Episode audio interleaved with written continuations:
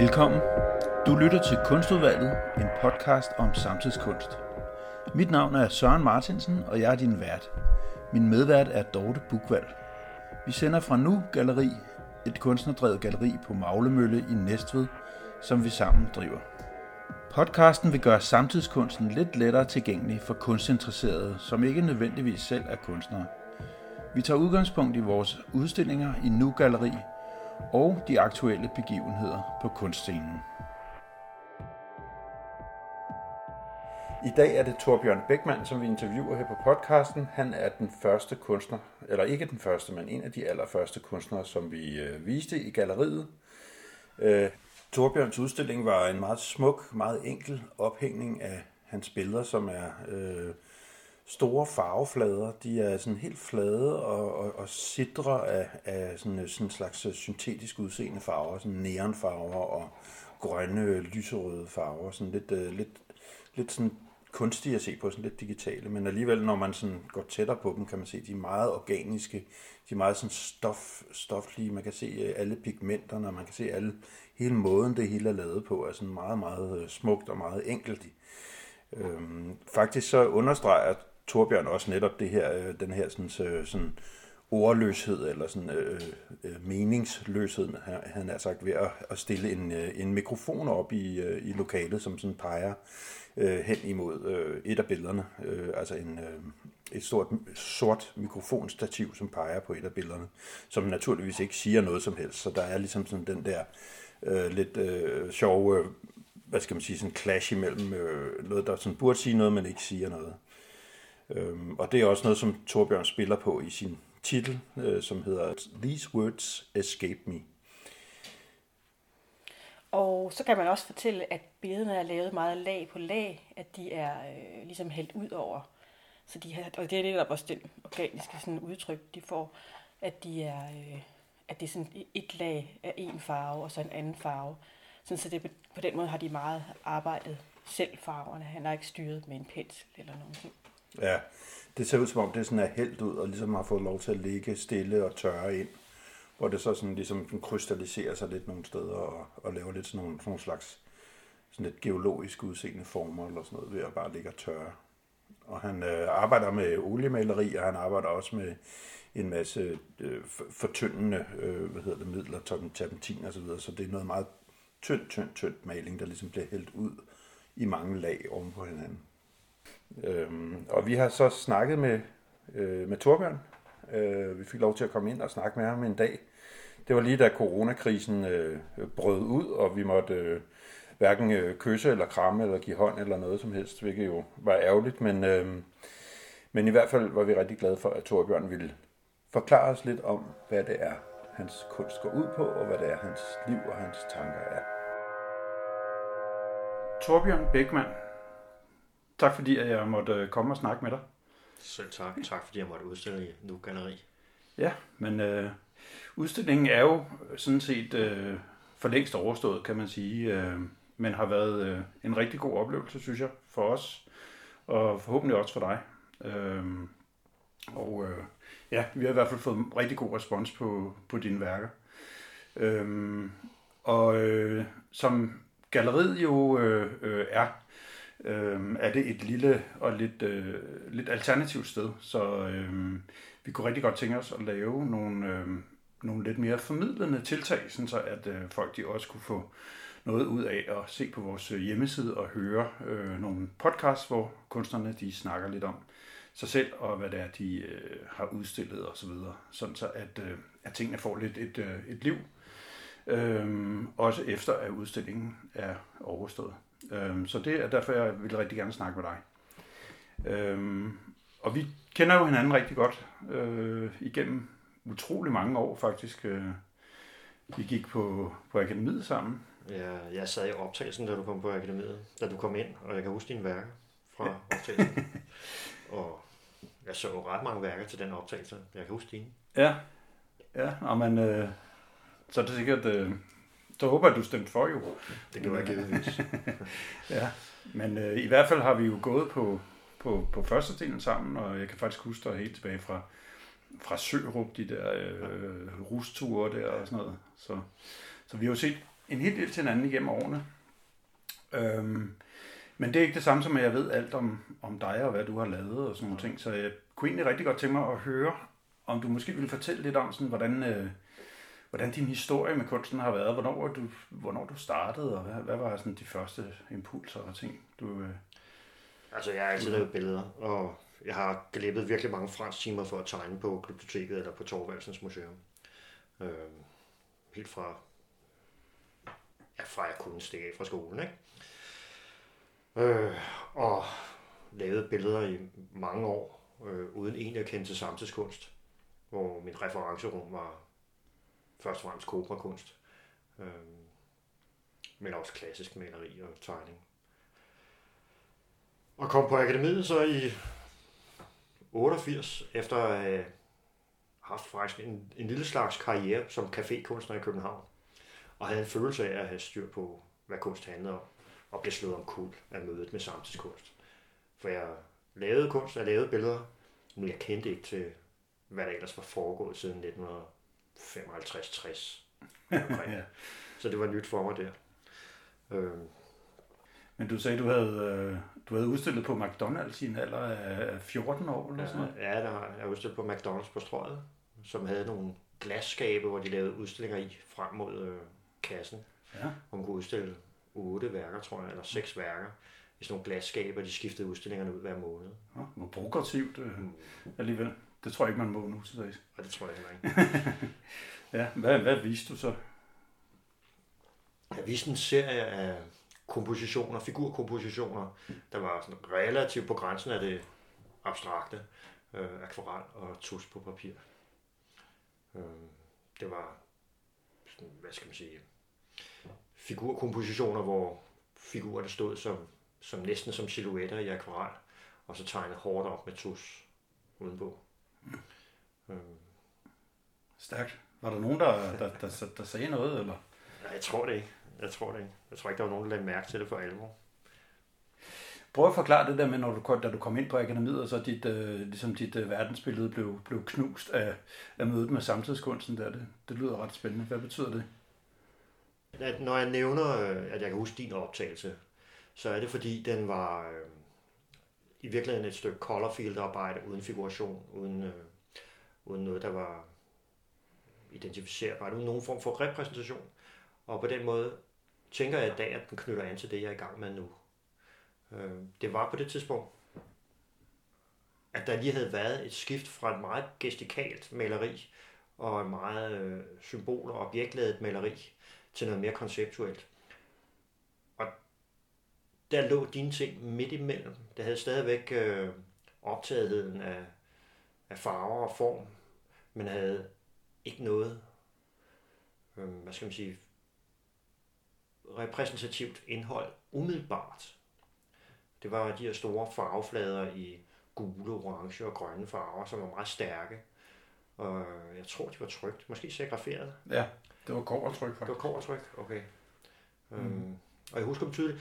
Og jeg tænker på dem nu, fordi de knytter an til det arbejde, jeg er i gang med nu her, 35 år senere, eller 30 år senere i hvert fald. Mm. Par 30 år senere. Det var 89, ja. ikke? Så kunne man sige, at, at det, du arbejder med nu, er, er sådan lidt Colorfield-agtigt, eller sådan? Det er selvfølgelig ikke øh, USA i 60'erne, men, men, men, men der er vel en eller anden form for sådan, altså i hvert fald glæde eller interesse for, for de der meget stærke farver, du kører, ikke? Altså, jeg kigger meget på Morris Lewis lige nu, og han er jo tit mere mudret i farverne, end jeg er, og arbejder med jordfarver og forskellige slags, som han blander ind i de violette og gule, han ellers bruger. Men, øh, men den der form for senmoderne macho-maleri er, er noget, der taler helt klart til mig. Øh, på samme måde som, som nogle af, af, af de der luksusobjekter, man kan møde i forretninger øh, og i Mac-butikker og sådan nogle steder, taler til mig. Altså som, noget, som, som, som fetish-objekter, ja. ikke? Er noget, der, noget, der kan vække begær. Ja. Altså helt reelt. Det kender man jo godt, at malerier nogle gange kan, ikke? Øh, øh, at, man, at man sådan tænker, åh, kæft, hvor ser det godt ud, ikke? Eller sådan, Øh, Øh, og, og hvorfor kan det det? Fordi det er jo ikke rigtig andet end bare noget pigment. Øh, altså det, det, det har alligevel sådan lidt en, en eller anden form for sådan ekstra dimension også, selvom det altså, på papiret jo bare er nogle, nogle materialer ligesom. Øh, men er det, er det noget, du sådan forsøger at dyrke, eller den forsøger at fremkalde, eller sådan, når du, når du står der i, i din arbejdsproces? Ikke umiddelbart, men jeg synes, arbejdet med kunst har en særlig aura. Øh, og jeg bliver forført af, af det at arbejde med kunst. Jeg, nok, jeg kan nok godt lide at arbejde.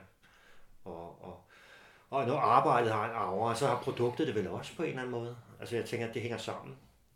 Øh, og det der med værkets aura er jo ikke noget, jeg finder på. Det er jo Benjamin for fuld knald, ikke? Mm. Øhm, men de to ting hænger i hvert fald sammen. Jeg blev spurgt, min kæreste spurgte mig i morges, og hvor meget, hvor meget det færdige værk betød for, for mit arbejde, hvor meget jeg arbejdede for at nå frem til værker, og, og der gik det op for mig, at det sådan set er ligegyldigt for mig, om det tager tre måneder eller tre år for mig at lave et værk, det, eller tre dage. Det betyder mindre end det at arbejde med det. Det er det, der, der kalder. Altså ja. atelierarbejdet. Det er ja. det, der kalder for mig. Er det så sådan et... Øh, jamen, hvordan, øh, hvordan nyder du dit atelierarbejde? Hvad, hvad, hvad er det, der er så godt ved det? Eller sådan? Hvorfor er det? Altså, for at lave god kunst, så er det helt, for mig at se sådan helt essentielt. Jeg, jeg kender ikke nogle gode kunstværker, hvor jeg ikke forestiller mig, at kunstneren har mistet opmærksomheden på sig selv undervejs. Og det at miste opmærksomheden på sig selv og arbejde, er jo en fantastisk ting. Altså det er jo familie med sex og god mad. ja, altså, og man sådan det der flyver med, lidt væk i en, i en anden verden. Øh. Ja, jeg vil ikke kalde det eskapisme. Altså, nu taler du om eskapisme, det er noget andet. Øhm, mere at bevidstheden flytter ud i hænderne, eller i munden, eller i tungen, hvis det er med mad, eller mm. øhm, at man rykker fri af intellektet og kommer over til noget mere... Øh, jeg tror, det var Hans Arp, der... Jean Arp. Jean Hans Arp, er vel det rigtige. Der sagde, sometimes the hands are smarter than the head. It's always in the case of art. Ja. Noget i den stil. Det er en omskrivning citat. Jeg kan ikke huske det korrekte citat. Øh, og jeg ved, Per Kirkeby har, har snakket rigtig meget om noget af det samme. Mm. Øh, så, det, så det er ikke en oplevelse, jeg står alene med. Øh, det, jeg tror, alle, der laver billeder, kender det. Altså, jeg kan da godt genkende det, der. Ja. At, at hænderne nogle gange bare er klogere end hovedet. Ja. At tingene sker med hænderne. Ja. Og hvis hovedet, bevidstheden, opmærksomheden på sig selv, mens man producerer for stor, så bliver det bare aldrig godt. Mm. Øh, den forskydning skal finde sted. Ja, så man skal ligesom sådan miste på en eller anden måde sådan lidt lidt øh, fornemmelsen af sig selv. Eller sådan. Altså, jeg, jeg kender det på den måde, at, at lige pludselig så kan tiden bare gå utrolig hurtigt, mens man arbejder, ikke? hvis man er kommet ind i det. er vel bare det, som folk kalder flow, eller det kan vel hedde alt muligt. Men, men, men jeg synes, det er en ret fantastisk fornemmelse, det der med, at man faktisk, øh, at det går op for en, at man ikke har sådan tænkt på sig selv, eller på noget, eller noget særligt sådan i, i et godt stykke tid, mens man har arbejdet meget intenst. Ikke? Det, det, det er sådan en ret vild, øh, ret vild ting, faktisk. Ja. Jeg synes, øh, for mig der er det mere, når, når tingene virkelig lykkes, når det er blevet virkelig godt, og det går op for mig, at jeg har lavet noget virkelig godt, så går det også samtidig op for mig, at jeg ikke var opmærksom på forsøget på at lave noget virkelig godt samtidig. At jeg bare arbejdede uden at, have den der mm. opmærksomhed mm. på mit eget arbejde. Øh. Så du var ikke i gang med at prøve og prøve og, og sådan... Jeg havde ikke opmærksomhed på værket, jeg havde opmærksomhed på sådan det øjeblikkelige arbejde. Jeg er opmærksom på pigmentets bevægelse, jeg er opmærksomhed på, på, på, på at sikre mine hænders øh, præcision og mm. alle de der ting. Jeg var, jeg var uden øh, bevidsthed om, at jeg lavede kunst i hvert fald. Ja. Ja.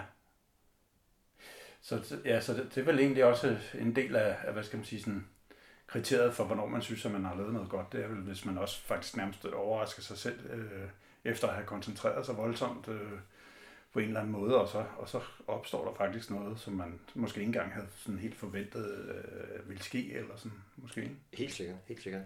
Men du har også på et tidspunkt sagt, at, at for dig, der er det bare vigtigt at skabe noget nyt i verden, eller sådan et nyt billede, eller sådan. Kan du prøve at forklare det? ja, for at det skal give mening at lave kunst, så, så, så er det jo essentielt, at man ikke reproducerer. At lave noget, der allerede kender. Det, det, det, tilføjer jo ikke noget, hverken til, til kunsten, eller til min verden, eller, og heller ikke tilbud til publikum om noget andet. Hmm. Øhm. Altså det er jo sådan set også sådan lidt sådan en, en avantgarde øh, dogme, det der med, at tingene skal være nyt, ikke? eller sådan, at der er en spydspids, og så er der alt det, der ligesom sådan halter lidt bagud. Ikke? Og der, der prøver man vel altid ligesom at pushe sig selv lidt mere ud i et nyt, noget nyt eller et eller andet, ikke? på en måde.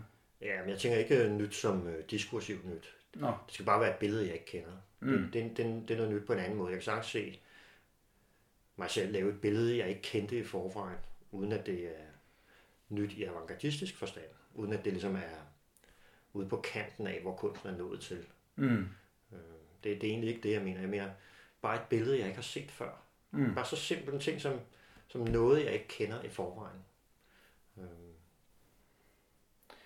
Øhm, på et tidspunkt efter, øhm, efter vi var færdige på, på akademiet og så videre, så havde du en, en ret lang periode, hvor du arbejdede meget med at undervise. Øhm, og øh, i hvert fald, du har undervist på designskolen, ikke også? Og, og, og også på, på, øh, øh, på, på, på talentskolen.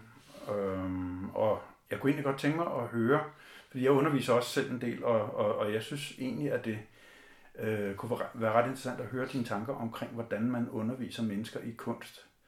Fordi det er jo på et eller andet plan, altså nærmest øh, en, en, en øh, jeg vil ikke sige det en selvudmodsigelse, men det er et eller andet, som, som, som kan være ret svært at lige finde ud af, hvad er det, folk har brug for at få af undervisning. Så hvordan har du udviklet dig sådan, øh, som, som pædagog, eller hvad man skal sige? Altså mit første undervisning var i højskoleregi, og der underviste jeg på udgangspunkt i min egen produktion. Det vil sige, at jeg tog ja, i min egen produktion og i min generationsproduktion. Det vil sige, at jeg tog en bestemt form for konceptuel tilgang, som på det tidspunkt i høj grad trak på øh, en eller anden form for autobiografisk øh, arbejdsform, hvor kunstneren som, som subjekt var helt central i arbejdet. Og det, det, det betød meget for mig, da jeg startede med at undervise. Men lige så stille, så mistede jeg tillid til den form som, øh, som undervisning, fordi den, den er dogmatisk på mange måder, og den tvang nogle unge mennesker ind i nogle systemer, som de måske ikke var interesseret i. Og så begyndte jeg at få øje på nogle af de tanker, som faldt sted på Black Mountain College i USA i, i 50'erne, øh, og, og senere også nogle af de tanker, som Ranché har formuleret i The Ignorant Schoolmaster, som er hele spørgsmålet om underviseren som facilitator for produktion af viden. Øhm, jeg tror, Ranché laver en fortælling om, om en fransk øh, professor på øh, L'École de Polytechnique i Paris, som blev nødt til at flytte, flygte fra Paris i 1789 i forbindelse med revolutionen, og som ender i Belgien i et flamsktalende område og skal undervise i fransk. Og han taler fransk, og de elever, han skal undervise, taler kun flamsk. Og så er problemet, hvordan underviser man i fransk, når man ikke kan tale med dem, man underviser. Mm. Og han løser det ved at lave et rum, hvor produktionen af viden, altså det franske sprog, er et fælles anlæggende mellem de studerende, og han ser sig selv som en facilitator af rum. Mm. Den, den fortælling er enormt stor sympati for, og har tænkt på den tit som en metode, jeg gerne vil undervise efter. Det kræver en enorm objektivitet, som jeg slet ikke kan levere. Jeg kommer selvfølgelig til at blande mine egne tanker, idiosynkrasier og, og idéer ind i undervisningen, men som ideal form, så er det en, jeg har enormt stor sympati for, og en, jeg tilstræber. Mm.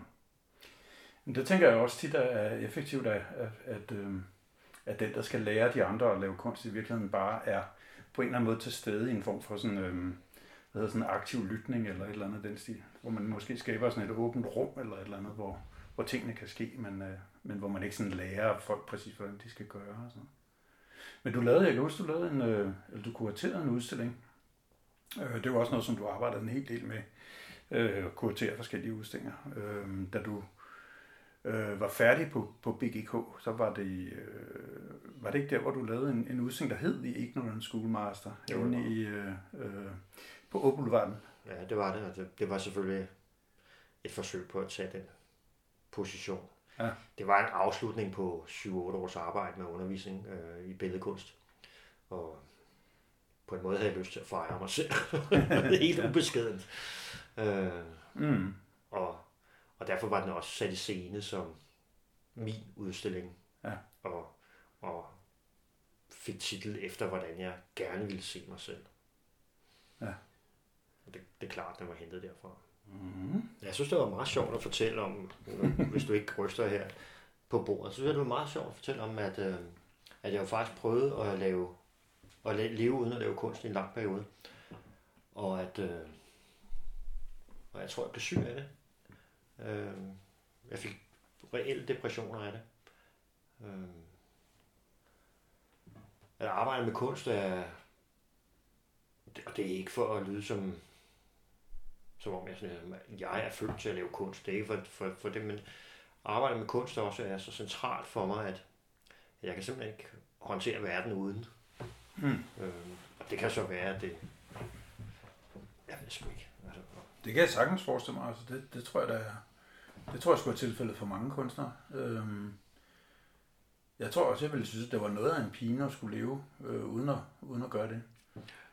På et tidspunkt så øh, kan jeg huske, at øh, du meddelte mig i en, eller anden, øh, i en eller anden situation, hvor vi var i sådan en ganske bombastisk, at nu ville du vende tilbage til at være fuldtidskunstner, og du ville lave et ekspressivt øh, maleri. Øhm, du vil være abstrakt ekspressionist, og, øhm, og det var sådan set efter he- alt det her undervisningsarbejde. Øh, øhm, og, og jeg kan huske, at det kom som lidt af en overraskelse for mig, fordi så vidt jeg, i hvert fald medmindre jeg øh, ikke husker rigtigt, så, så tror jeg ikke, at du havde lavet sådan abstrakt ekspressiv kunst før, øh, at du ligesom kom med den der lidt overraskende udmelding der. Hvordan kan du kan du prøve at fortælle om, hvordan den, øh, den historie øh, øh, opstod, og, og, og hvad der så siden skete? Fordi det er jo ikke abstrakt ekspressionisme, du laver nu, kan man sige. Der må have været sket en, en temmelig voldsom udvikling. Men jeg ser det som, at det, der var vigtigt, det var at tage beslutning om, at nu kastede du dig 100% ud i det. altså, nu spørger du i virkeligheden også til, hvorfor jeg ikke lavede kunst i 10 år, eller hvad, hvad, hvordan de ting hænger sammen. Det lyder som om, det er noget i den retning, du også spørger til samtidig. Det ved jeg ikke. Ja, altså jeg ved ikke, hvor meget kunst du lavede, mens du underviste, men jeg ved da, at de fleste, som underviser fuldtid, har svært ved at nå det. Ja. Jamen, jeg, I stedet for at svare på det, så tror jeg, at jeg kommer fra et ekspressivt maleri. Jeg har fyldt Københavns Caféer i 80'erne op med ekspressive malerier i ultramarinblå og okker og, og, Ej, fedt. og irgrønne farver. og gerne sådan nogle konstruktioner, som hentede nogle gotiske buer ind, så det var sådan en blanding af naturrum og mm, klassicistisk arkitektur, der blev klassicistiske former, som det sådan fyldt ind og forskudt rundt omkring i sådan nogle store ekspressive malerier. Anyway.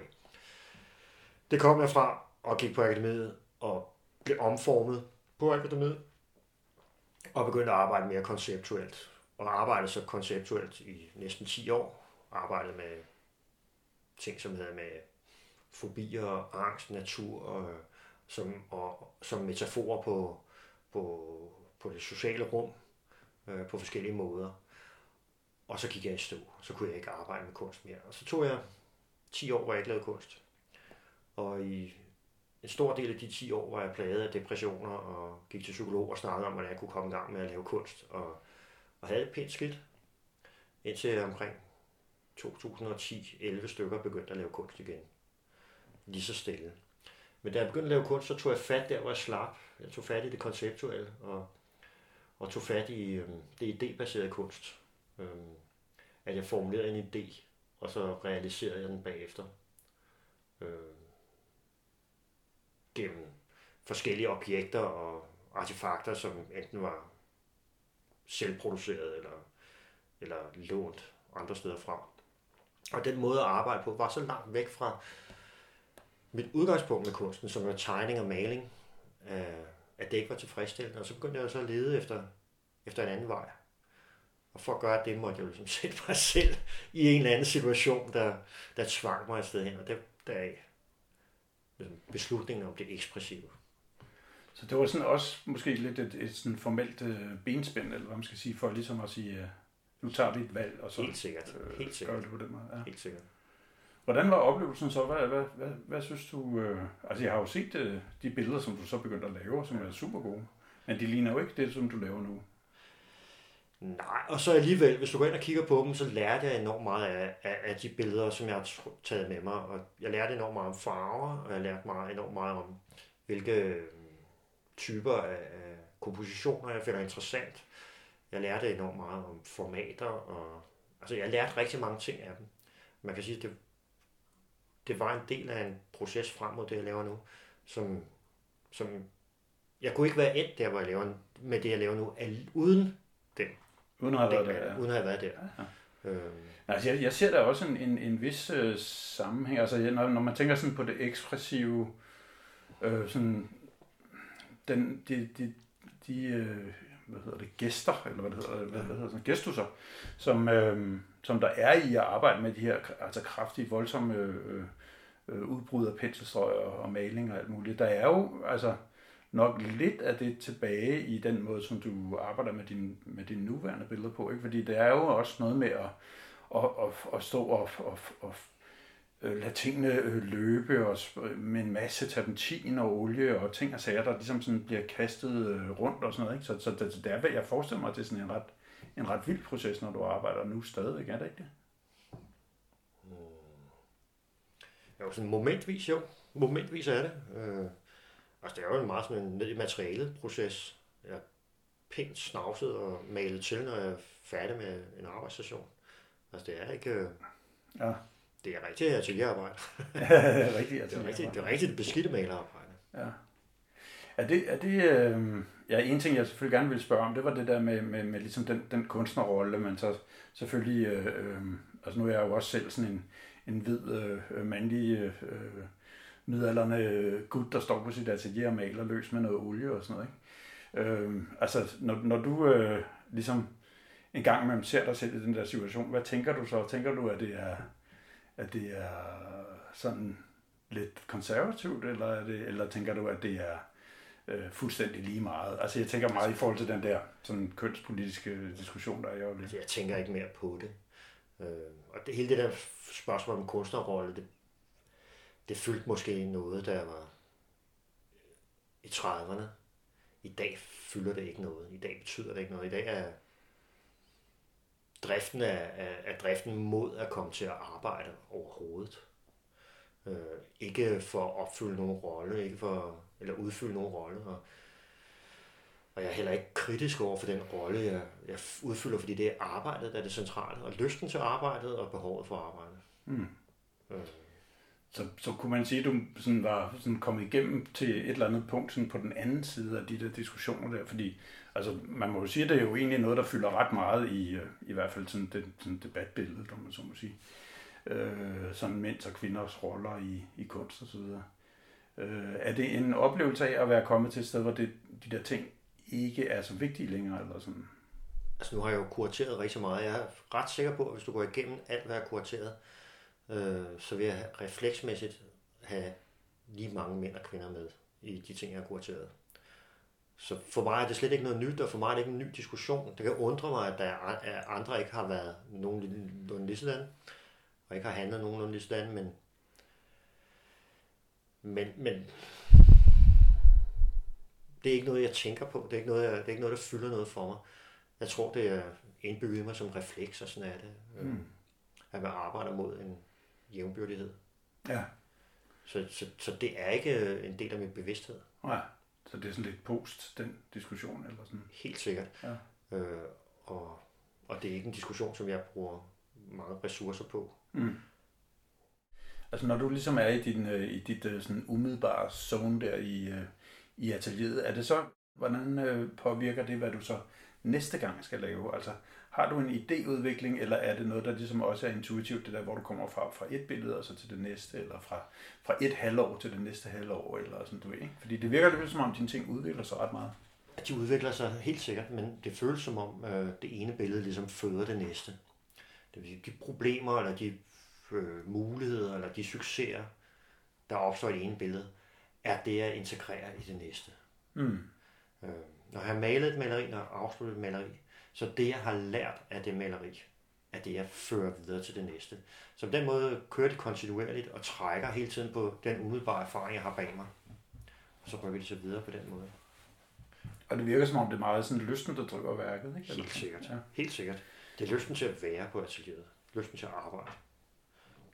Og du har jo så også øh, talt om, især i, i forbindelse med, øh, med vores udstilling, øh, der hvor du udstillede på, på, på, på Nu Galleri, øh, der var, din, der var din, øh, din titel på udstillingen, det var jo øh, These Words Escape Me.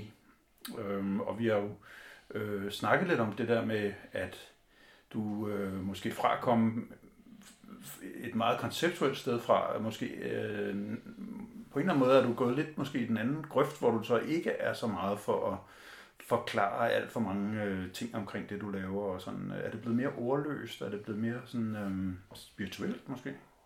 Altså, these words escapes me, uh, escape me. Uh, det, be- jeg, jeg, jeg, kan vende tilbage og sige, at den bedste, største kunstoplevelse, jeg nogensinde har haft, det var øh, et konceptuelt værk. det var Sherry Levines øh, uh, After Matisse, som jeg stødte på ved et tilfælde i Berlin en gang i omkring 1990, hvor jeg så en øh, udstilling, og troede, jeg så en Matisse-udstilling. Og på vej ud af døren, så, øh, så fik jeg fat i en folder, som jeg tog nede på gaden læste, og der gik det op for mig, at jeg så, det, jeg havde set, det var Shirley Vines reproduktioner af Matisse. Shirley Vine har altså siddet og brugt enormt meget tid på at lave nøjagtige reproduktioner af nogle akvareller, som Matisse han har lavet på øh, 30 sekunder hver. Matisse har brugt 30 sekunder, og Cheryl Levine har brugt 14 dage på, på at lave det samme. Og på gaden kom jeg til at lide, og, og synes, det var virkelig, virkelig sjovt. Det var virkelig, jeg synes, det var en virkelig rigtig morsom ting. Og oplevelsen blev en fysisk oplevelse. En fysisk, øh, mors, en, en, altså en morsom oplevelse, der var fysisk, som gjorde, at jeg gik len og grinende ned af Kantstrasse, det var, det var lige ved Savignyplatz, og var ved at bryde fuldstændig sammen af grin over den oplevelse.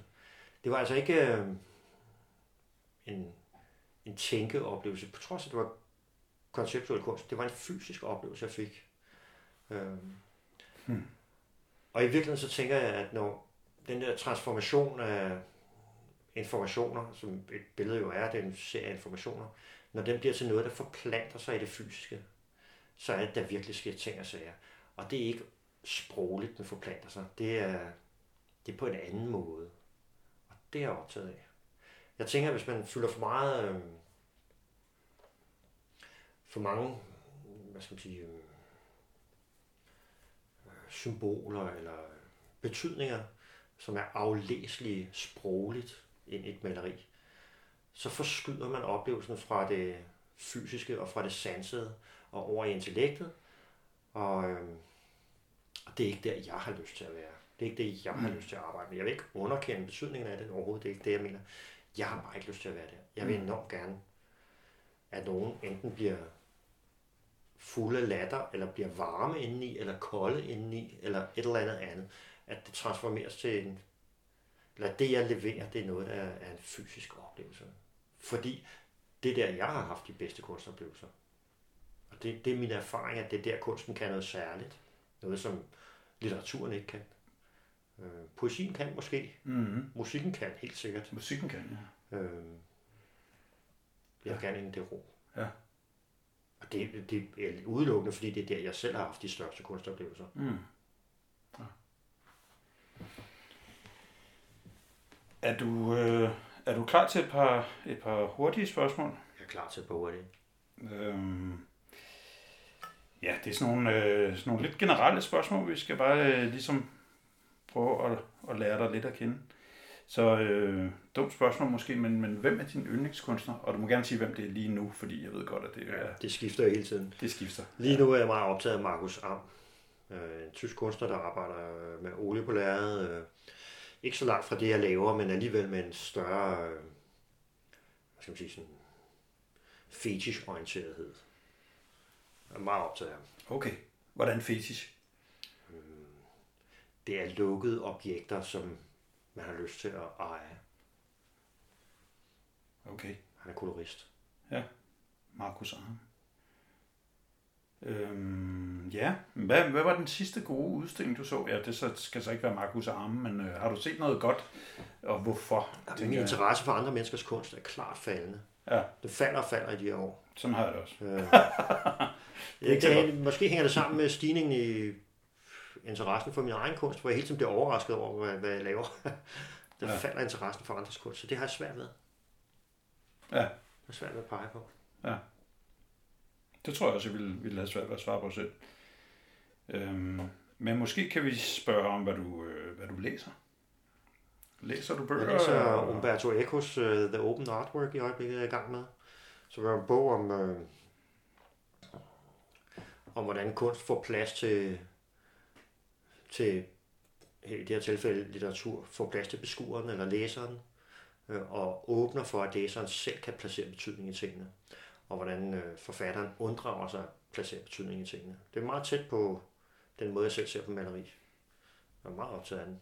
Ja, Og så læser jeg Maggie Nielsen, som er en fantastisk amerikansk poet. så du læser også digte og Det gør jeg. alt muligt. Er du sådan lidt altædende med, med litteratur? Eller læser du meget, tror du? Jeg læser helt sikkert meget. Ja. Jeg læser rigtig meget. Ja. Øhm. Og rigtig mange kvindelige amerikanske forfattere i øjeblikket. Apropos køn. Ja. Er du også orienteret sådan i, øh, ja, du bor jo her i, i København, du bor på Vesterbro, så, så, så det, er jo, øh, det er jo ret nemt at komme rundt og se i mange ting, men, men holder du dig sådan orienteret i forhold til sådan, sådan øh, kunstnerdrevne gallerier og sådan nogle ting? Øh, eller foretrækker du øh, øh, mere etablerede institutioner, når du skal ud og, og se noget kunst og blive inspireret? Og jeg, ser, jeg følger med i rigtig mange forskellige typer af ting. Øhm, mit seneste galleribesøg var på CCC Projects, som øh, ligger i Haderslevgade, som havde en rigtig fin udstilling med Rasmus Høj Myggen. Øhm, en yngre maler. Yngre end mig i hvert fald. det er jo altid, alt er jo altid afhængig af perspektiv, ikke? øhm, Ja. ja. Så vi er det ved at blive til et kommersielt galleri, tror jeg. Jeg tror, det skifter fra CCC Projects til CCC Gallery. Og Simon Rasmussen, der kører det, vil være gallerist. Mm-hmm. Det, Ja. det tror jeg. Anyway, det er den sidste udstilling, jeg har set. Og det var jo en god udstilling. Mm-hmm. Øhm, Men ellers så orienterer jeg mig jo globalt gennem medier. Og, og skældner ikke så meget mellem lokale udstillingssteder og mm. globale udstillingssteder. Du er ret sådan aktiv på Insta, øh, har jeg bemærket, at du, er, øh, du bruger det en hel del, ikke? Jo, jeg får også øh, feedback på det på forskellige måder, som er, Ja. er, er rigtig dejligt. Øh, Så jeg arbejder sammen med øh, belgisk galleri nu, som jeg har lært at kende gennem Instagram mm-hmm. repræsentation, hvor jeg sælger malerier gennem Instagram, så, Ja. så pludselig øh, det er en mulighed for et større publikum. Ja, det er fantastisk. Det er også sjovt at se sådan, ja, hvad, hvad, hvad, hvad så mange hundredvis af andre kunstnere laver, ikke? Altså, øhm, ja. Jeg holder min, min Instagram meget øhm, sådan fag, fag, fagbaseret. Der er ikke noget privat i det, men, øh, men det er bare sjovt at se sådan kunstverden fra, fra den vinkel, synes jeg. Der er sgu mange spændende ting. Altså. Og det er Øhm. demokratisk på en eller anden måde. Der, Ja. der er lige så mange russiske fiduskunstnere, som der er amerikanske superkunstnere, der Dukker ja. op i ens feed. Ja, ja, ja. Nå, det er sådan lige fra Richard Prince til en eller anden øh, mystisk øh, fyr fra Armenien og sådan noget. Ja. Det er, skægt, det er Okay. sjovt. Øhm, en sidste ting, hvis du lige skulle øh, gøre lidt reklame for dig selv. Du er du øh, øh, arbejder med det galleri, der hedder Kant. Men er der noget sted, hvor man sådan, øh, kan orientere sig i din, i dine værker? Hvor kan man komme til at se dig? Altså, hvis man møder dem rigtigt, så kan man se dem på en messe i Bruxelles om 14 dage. Nu ved jeg ikke, hvornår den her podcast bliver udgivet. så kan man se dem på snart. en messe midt i marts i Bruxelles, og så er jeg med på en større udstilling i Düsseldorf øh, til september, og, og så har Kant og Stalke og Nu Galeri en del værker stående. Det er vel det nemmeste. Skide godt. Jamen, tusind tak. Jeg tror, at... Øh, Det er meget, det var det. takker. Det er Og meget, takker. tak for din, øh, for din tid og din, øh, din gode sang. Så held og lykke med det hele.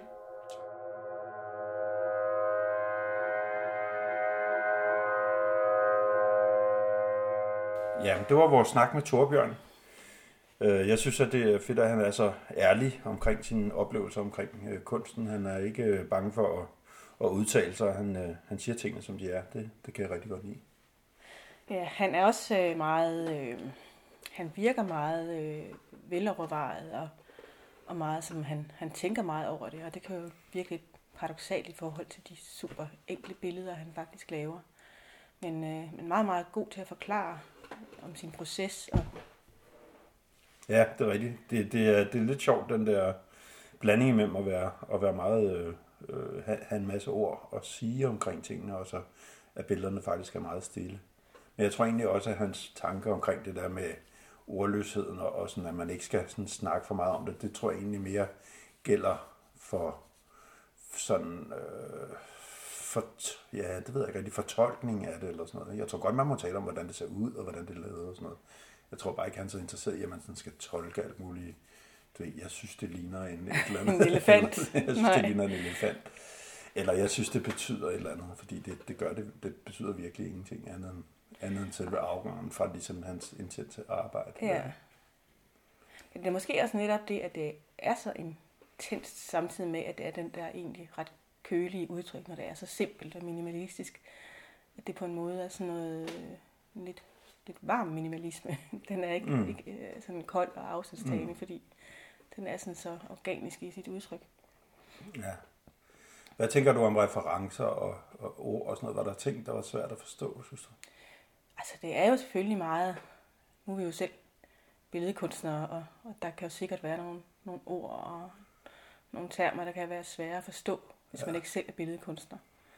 Øh, og, og det er man selvfølgelig meget velkommen til at skrive til os, hvis man har nogle spørgsmål, og, og generelt har nogle kommentarer i forhold til... Øh, Ja, der kan jo godt snige sig nogle lidt, øh, lidt øh, fag, øh, fagkloge øh, termer og begreber ind i snakken, selvom vi øh, prøver at undgå det. Men øh, ja, vi vil i hvert fald meget gerne høre fra vores øh, eventuelle lyttere, hvis der er nogen. Du er nok den første, hvis du sidder og hører det her. Øh, skriv endelig til os på nugalleri-gmail.com og øh, vi glæder os til at åbne vores næste udstilling om øh, ikke så længe. Hvis coronavirusen tillader det, bliver det den 4. i 4. hvor vi forhåbentlig får mulighed for at holde fanisering. Ellers så åbner vi i hvert fald udstillingen, og så kan det være, at faniseringen kommer senere. Men øh, det er jo en lidt mærkelig tid, hvor alt er lukket ned. Øh, I mellemtiden, mens du venter på, at det hele driver over, håber vi, at du har haft fornøjelse af at høre den her lille podcast. Øh, skriv endelig med respons og idéer. Det kunne være rigtig sjovt. Og så vil vi gerne lige sige, at vores adresse for galleriet, det er Maglemølle 83, første sal, øh, Næstved. Og øh, vi vil selvfølgelig også gerne se gæster i galleriet, så I er velkommen til at komme derned. I kan også se vores website, det er nurum.dk. Tak for den gang.